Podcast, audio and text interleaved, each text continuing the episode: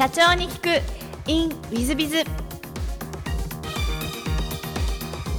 本日の社長に聞く。In ウィズビズは、えー、M パワード株式会社代表とします。ラポルタ・カルロ様でいらっしゃいます、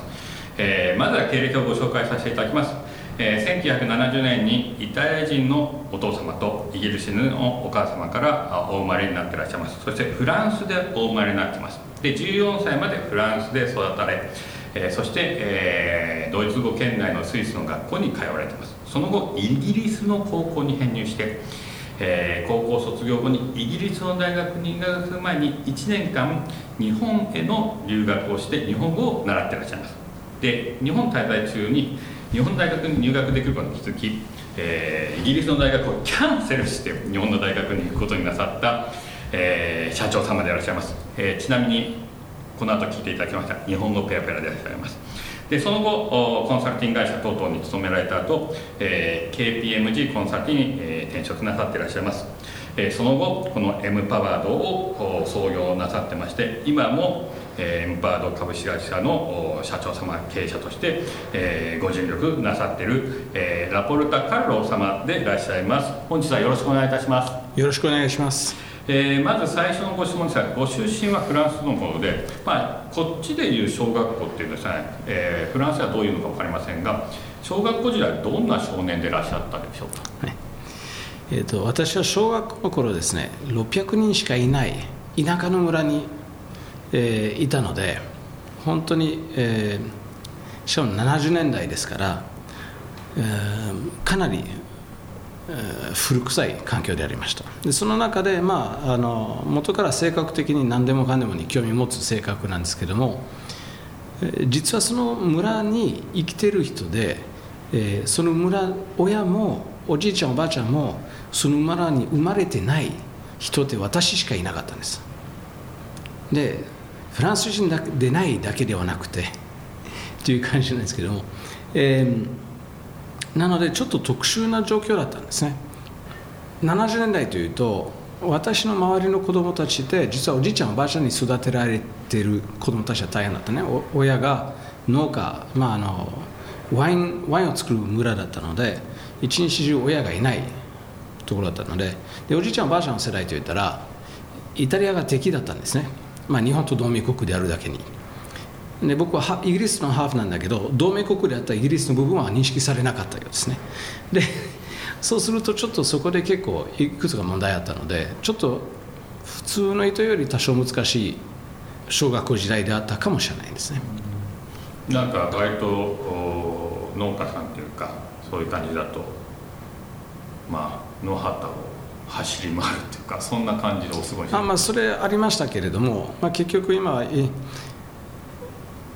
なんていうのかな。すごくいい人ばっかりだっただろうけども残念ながら私はどっちかというと村八分だったんですね。それこそ。という状況あったんですけど、まあ、その中で、まあ、今思い出に残るのはやっぱりあの一家族だけすごい仲良かった家族があってその家族はもうワインを作ってる家族だったのでそこの、えー、ワインセラーの中で遊ぶという記憶もありますしその毎年10月あたりにブドウの収穫を協力する、まあ、大体ブドウ食べててみんなが仕事してるのを見てるだけなんだけど子供たちは。一応収穫に協力してたという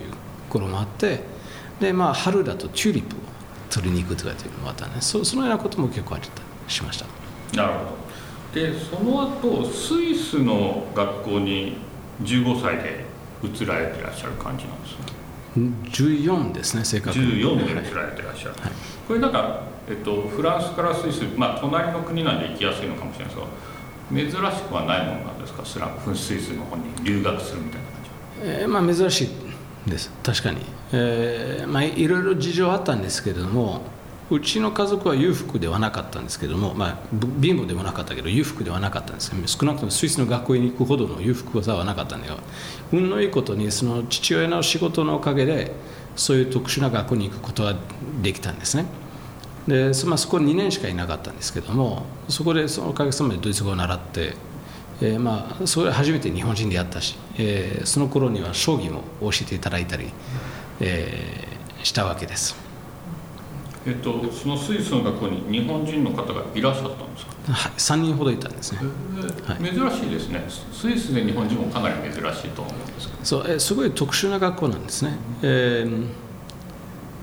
今でも存在してるんですけれども学校のポリシーとして子供が全部自分で選んでやるというポリシーだったんですね。でですから3ヶ月ごとに自分が学びたいトピックを自分で選んで、え、朝毎日 3, 3時間の勉強があってお昼からは毎日、えーまあ、例えばなんですけども、えーと、お皿とかそういうのを作るって何と言うんでしたっけ？陶芸でしたっけ？日本で。陶芸があったり、ね。はい、あのだったり、えーまあ、それこそあの舞台のことだったりとかそれも自分で選んだりしてでそういう条件があるんですね、まあ、週最低1回はそのアートと言われるものであの手を使う仕事を一つとかね。その中でまあ当然陶芸だったりとかその、えー、家具を作るとか木でねそのいろいろあってそこで私は初めてスノーボードを作ったわけですね。木で。全然使えなかったけどね。でそういうまだスノーボードがあまり主流じゃなかった頃にね、えーまあ、そのようなすごい特殊な学科なんです。もう朝毎日朝6時起きてですね、えー、まずスポーツ30分やって。でそこから、えー、その自分たちが生きてた区域の掃除をする。で、えー、そこからシャワーなんだけれどもシャワーは水なんですね。本当に山の奥の中なのでそのままの山から流れてきてる凍ってる寸前の水でシャワーするっていうのはすごい健康的になります。でそれをやった後に、えー、朝ごはん食べてですね、えー、でそこからその学校全般の教室とかそういうの掃除してそこからの勉強3時間ね。例えば1次元目が、えーまあ、数学とか英語とかあの文学とかということを自分たち選んでやってでそれを3か月間そのサイクルを書いたりするんですけどもそれぞれの生徒が自分たちの目標に合わせて選ぶわけですね。私はイギリスの高校にこれから行くからって言ってそのイギリスの高校に入るための項目を科目をちゃんと選んで、えー、その必要な、まあ、タイムを自分で選んでやってるから、まあ、要は納得感ってままさに今の仕事にすごいつながるんですけどもその自分が選んだ以上にやる気が出やすい状況であったりするということを、ね、目指しているわけですね。責任感の強い子供を育つためのシステムですね。なるほど。日本ではそういう学校ほぼないんじゃないかなぐらい少ないと思うんですけども海外でもそういう学校は多いもんなんですか？いやあの極めてあの普通の学校じゃないですでまあその考え方、まあ、いくつかあるんですね、まあ、フレンズという港区にあるんだよね。ちなみにた多分同じ系列だと思うんだけどフレンズなんとかですけどでも多分そこまでその考え方を生かせてないと思うんですけど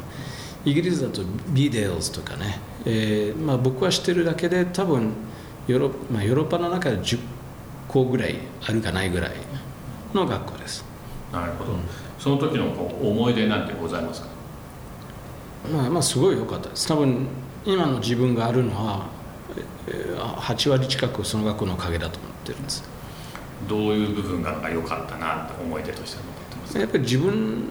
で物事を決めたりとかしなきゃいけない。あのそれでそのそのそれなりの責任を負う。ということは大きかったりしてそのやらなきゃいけないからやってるだけではなくて自分が選んでやってるそのじゃあその結果何をしなきゃいけないかということを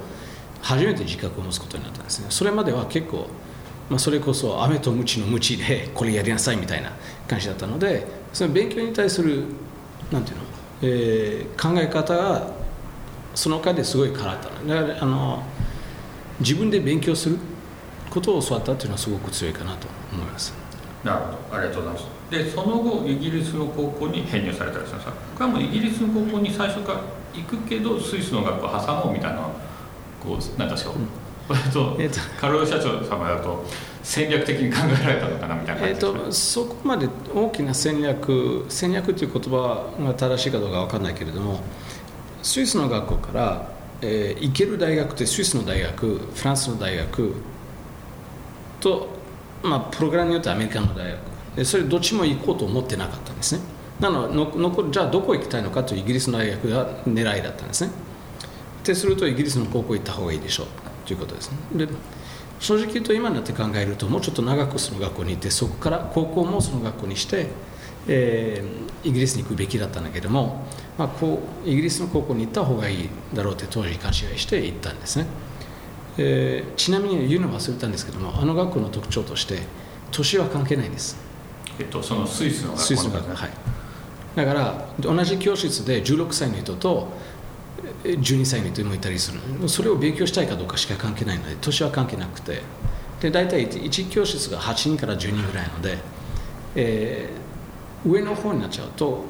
あのもうちょっと若い子どもたちを手伝うことになる習うだけじゃなくて教えることにもなるのでそれはすごい一つの大きな経験になったってごめんなさいちょっとも戻しましまいました。なるほど、えー、で、まあ、イギリスの大学行こうという思いがあったので、まあ、途中でイギリスに編入しようと思ったわけですね、はい、イギリスの高校ではどんなことをして過ごしたなと思いでございますでしょうか？イギリスの高校であまりいい子じゃなかったので長く話したいないんだけども、えー、本当に典型的な、えー、イギリスのその映画に出てくるようなそれもお父さんの仕事のおかげだから感謝するばかりなんだけども、えー、学校に行ったんですけども、まあ、正直それまですごい従事罪にやってた学校だったのにいきなりその何でもかんでもビシッと決められてはいこうしなさいしなさいという、えーね、朝教会行きましょうとかみたいな感じだったのであの順番として逆の方が良かったかもしれないなと思ったりするんですけどもまああのそれなりいろいろ、お世話になってですね、えーと、イギリスの大学に、えー、無事入る権権利を得たんですけども、まあ、当時1988年89年あたりだとヨーロッパは経済良くなかったんですね。今も大して良くないんですけれども、えー、そうするとあの当時でいうと、まあ、実情でのあの政府が言ってた失業率が多分12%ぐらいだったねフランスは。でただ若手は若手というと20代大学卒かってそういう方はまあ結構数字は曖昧なんだけれども34%という数字もあったりとかしてたわけですね。なかなか仕事見つからないんですね。でこれはあのちょっと余談にもなるんだけど弟を例にとりますと弟は、まあ、日本でいうと、まあ、慶応大学とかそういう大学に行けるほどので行ったし人で、えーまあ、本当にその優等生で彼も4カ国語しゃべれて、えー、契約もそれなりに4カ国語で書ける法律に基づいた契約を4カ国語でちゃんと書ける人なんですけども卒業してから初仕事を見つかるまでは2年間かかったんですね。でもうマスターですで2年間かかったんだけどそこで見つけた仕事っていうのは父のコネのおかげで住んでた町スラスブール50万人の町なんですけどものまあ日本でいうと窓際仕事ですね。のような仕事を見つけてそれももう本当にコネのおかげですそれがなければ入らなかった。というところにやっと就職できちゃった。でお父さんも本当にもうその子にも頼むからもう2年間探してるからどうにかしてくれ。でそこからもう稼働するまですごい大変なんですよ。なのでだったんですねあの頃。なので、まあ、僕あの当時当時はもう日本も大きくなってからしね。あのもう GDP 的にアメリカを超えるんじゃないかなと言われてた時ね、えー、天皇陛下のところねの価格だけでカリフォルニア全部買えるとかって言われてた頃だったね。でだからじゃあ日本語習えばフランスに戻って日本の企業に勤められるかなと思ってアルザスの例にあの時はソニーと確かにパナソニックがいたりしてじゃあそこに就職できるかなと思ってそれちなみに間違ってた戦略なんだけども、えー、でもその希望を持ってじゃあ日本のあのスイスの学校であった人のおかげで興味あったしあの留学する機会あればしようということで、まあ、日本語だけ習いに来た。当時は大阪えー、2年間住ませていただいて、えー、でまあ報酬人の家族に大変お世話になりながらも、えー、勉強させていただいたんですけど最初は6ヶ月のつもりだったんですね本当は。でいいんじゃないの？ここに。かあの大学も、えー、行けそうだし、えー、まあいろいろすごい要素が良かったので、えー、一番大きかったのは当時は英語の先生ってもう9000円ぐらい儲かってたんです時給は。こう日本にいれば一石三鳥ぐらいだ。日本語習えて大学の卒業権の、ね、証明もらってかつ自分で払っていけるっていう、えーもう一石三鳥ぐらいの価値がだったのでじゃあ残ってやろうと思ったんですね。残念ながらも入学した直後にバブル崩壊になって英語の先生って2000円とか2500円になっちゃってとてもじゃないけど、G、GP で勉強しにくいことになってもう本当に朝大学のあの廊下とトイレ夕方は大学の、えー教室とトイレを掃除しながらも土日英語の先生を2500円でやってで奨学金までいただいてなんとかなったみたいな感じだったんですけどもでもまあそれもすごいいい経験だったのでそれをやってまあ卒業したということです。なるほどありがとうございます。ちょっとあのリスナーの皆さん方時代背景ちょっとお若い方もいるので念のためご説明するとカロルさんがイギリスにいた時は日本はジャパンアズナンバーワンといって、えーニューヨークのビルほとんど買い占めたくらいの時があったんで ラスベガスのホテルの8割が日本人オーナーになった時があったのでその頃ですね。でそれで日本に来られたらバブルが崩壊して急激に、えー時給9000円が2500円に下がって、えー大変なことになったっていうのが日本なんですがえっ、と日本語はをもう、えっとイギリスの国語の時に学んでらっしゃったって感じ全くないです。じゃあ学ばないに日本に来ちゃってから学び始める。えっ、と日本に来る直前の2週間にわたって合計48時間の、えー時間を勉強しました。なるほど。要はひらがなカタカナ、えー私はカルロですみたいな、で当時私は19歳ですみたいな、えーことしか言えなかったんです。まあ今のカロルさん普通に漢字普通に読むし書けるって感じなんですが ちょっとそれを置いといて後ほどまたお聞きしますが。で日本に来られてイギリスの大学をキャンセルするのは、まあ、ご両親とかは何か日本の大学っていいよってそんな感じで日本人のその親たちだとなぜみたいな感じになりそうな感じがするんですがそういうのはなかったんですか？まあ、あのあまり記憶にないね。そそその話をした時に結構すんなりいた記憶なんだけれどもそのためにわ,、まあ、あのわざわざ書いたっていう記憶はあるんですけど、えーその相談をするためにね、えーただまああの6ヶ月だけでは日本の会社に雇われるほどの日本語ができないという、現実もあり目的を満たせない。というのは一つ目の説明だったので、まあ、どうしてもこれが良かったら確かにもっといなきゃいけないということだったんですね。でもう一つというのは俺が日本に行けば自分に払うからお父さんは楽になるよっていうのはあったので、えーまあその時ちなみに結局時給が大きく変わったことによってちょっとぐらいは手伝っていただいたのは事実なんですけどもそれでもイギリスの大学よりも彼にとっては安くついた、えーことをアピールさせていただきます今でも彼にアピールさせていただいてるんですね。で、えーまあ、でもそこまで、まあ、あのやっぱり相手がやりたい息子がやりたいことだったらそれでいいんだろうなということになるんですね。金銭的な負担がなければということだろうなと思うんですけど。なるほど。この辺があの一般的な日本人の家庭と、やっぱりまああの外国の家庭のちょっと差がちょっと見えるなって気がしますが、えっと日本の大学はあの拓殖大学の国際貿易学科にご入学なさっていらっしゃるんですがここではなんかこうこんな思い出あるよなんて思い出ございますか？あの英語圏の留学生がほとんどいないというのは私にとって大きな利点で要は留学生とも日本語でしか喋らないということは良かった。まあ韓国人とか中国人とも今まであまり接触がなかったのでそういう人たちの、えー彼らの文化とかねいい友達もたくさんできてたし、まあ、そういう意味ではすごく、えー国際的な意味ではすごく良かった部分でもあったんですね。まああとはそれバイトばっかりやってたという事情もあって、えーまあ、あの勉強にはすごい協力していただいたのは本当にやっぱりあの漢字って外国、まあ、他の東洋人に比べて同じ外人でもか漢字って難しいのですごい協力していただいたりしたんですね。日本人にも、えー中国人にも韓国人にもね。なので、まあ、そういう意味ではあのすごくその人間的なところですごく良かったしまあ、えーそうですね、ま、単位は全部ほぼ全部12年生で取ったんですね。だから34年生はセミナー以外はずっとバイトだったんですね。なんていうの多分その大学にあるべきすごい楽しく遊んだっていう思い出はあまりないんですね。別に苦しいなっては言えないんですけどそういう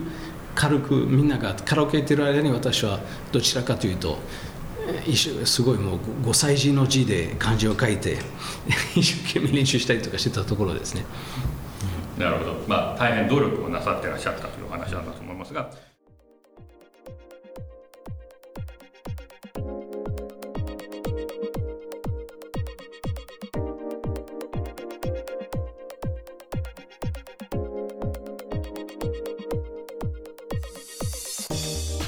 本日も社長に聞く in WithBiz をお聞きくださり誠にありがとうございました、えー、この番組は2017年1月から毎週配信を続けております。これまでにたくさんの成功社長成功経営者のインタビューをお届けしてまいりました。その内容はすべてテキスト化いたしまして私ども WithBiz が運営するウェブサイト経営ノートでも閲覧いただけるようにしております。